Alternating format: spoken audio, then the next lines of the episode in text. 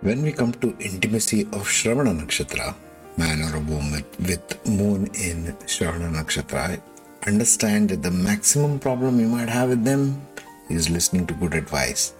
They are stubborn as ass. They don't listen to good advice. That's the main life theme of Shravana Nakshatra. Listen to good counsel. I mean, just not ears, okay? Listen as in do something about it. So Shravana Nakshatra is as stubborn as Saturnian gets. Saturn is very stubborn. It gets as stubborn as Saturn. It has the wisdom. It is a Devgana. But this is their challenge in partnerships. They won't listen to your advice. I know more than you is their thing. So let's find out now. First, the moon sign, what the thing moon placement of Shravana Nakshatra is compatible with. Then let's get into the intimacy aspects. Meanwhile, let's roll the intro.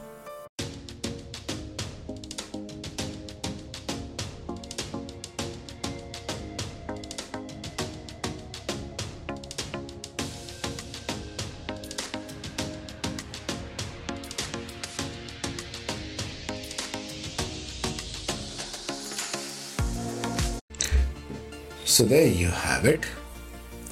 The Capricorn Moon, Shravana Nakshatra sign compatibility. So the first level of compatibility right there is the third sign from Capricorn. Now we're in the heart of Capricorn. Shravana Nakshatra is a Devgana. So the third sign from Capricorn becomes Pisces, and in that it should be Revati Nakshatra. This is a good compatibility, by the way. The Shravana Nakshatra with Revati. The second compatibility will be with the fourth sign from Capricorn, which now happens to be Aries, and within Aries, the moon should be in Ashwini Nakshatra.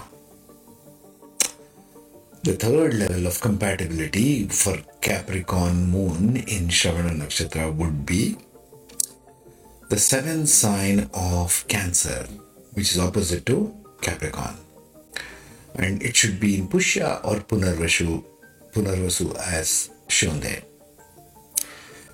The fourth level of compatibility would be with Libra, which happens to be the 10th sign from Capricorn, and within that, the moon should be in Swati. So, Shravana Nakshatra, moon, and Swati Nakshatra, moon. Kind of will be a big tussle there, Shravana with Swati, in this context because both are very individualistic. Shravana has a tough time listening to good advice, and Swati doesn't give a shit about your thinking. Swati is very individualistic in nature. So, although you might think there are Devganas, there is an issue there. Same with Manushagana, same with Rakshasagana. There is always something to look at. This is why it's important to understand not only the nakshatras, but what the life lesson is. That's why I'm covering that in the heart of nakshatra. okay, the last level of compatibility for Shravana Nakshatra Moon is in the 11th sign from Capricorn, which now happens to be Scorpio in the moon sign nakshatra of Anuradha. So Shravana Nakshatra, Anuradha, more compatibility I would think because Anuradha Nakshatra loves to be devoted. Devotion at all costs. Whether the husband or wife is a maniac, they will still be devoted to them because devotion is even the Achilles heel of Anuradha Nakshatra. Never mind that, but Shravana Nakshatra loves to be on top of things, so that's also a good kind of chemistry, if you might want to call it that. I don't know. Let us see now the characteristics of intimacy of Shravana Nakshatra itself. Because unless we understand the characteristics of how Shravana feels, how they feel the emotion, how they connect, how they emotionally bond with somebody else, unless this is there, people are not going anywhere, right? Let's see that next. So there you have our beautiful lovers in the bubble, right?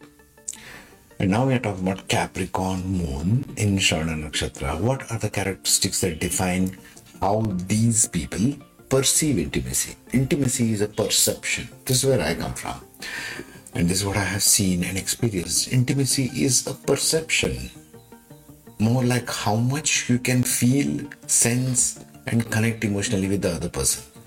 This is where nakshatras become very dominant in the drive. Because what you say, I feel like this or I feel like that strongly, like you feel from within you, it's like subconscious thing, is driven by nakshatras. This is where you should pay attention.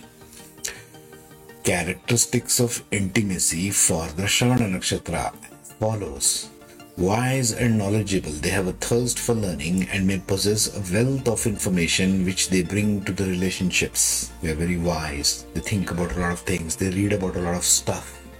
So they are wise. Responsible and reliable Saturnian. They take their commitment seriously and are dedicated to supporting and nurturing their loved ones.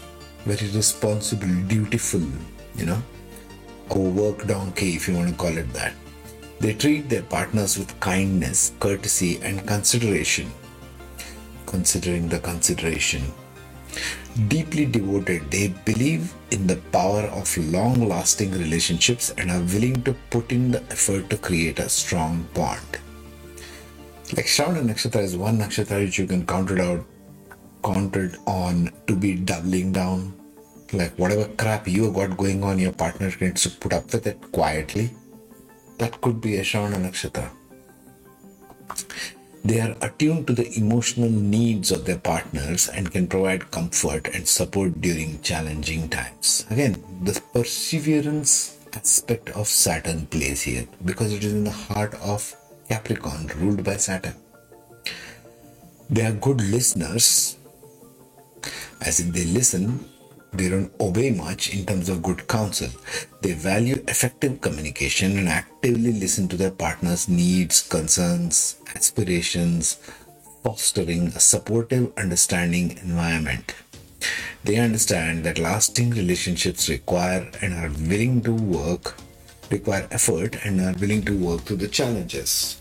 It's again the Saturn aspect, you know gruelingly moving through the relationships one day to another, taking care of their partner's rubbish.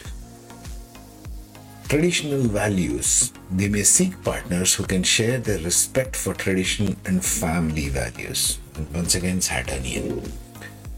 They may actively work towards creating a harmonious, loving family environment. So you can see both in Uttarashada and in Shravana these characteristics of Saturn coming out. Very disciplined, very grounded, very family oriented. There's no individualistic aspect. This is why I was pointing out the compatibility problem with Swati. Swati is very individualistic. It doesn't give a shit about family or family relationships. Those are all roles for it. It wants to go the individual direction. Like I'm going where nobody has gone before, even in terms of intimacy. This is where Swati comes from. So, although it is in 10th place from Shravana, technically it is compatible. You got to see these aspects of nakshatras as well.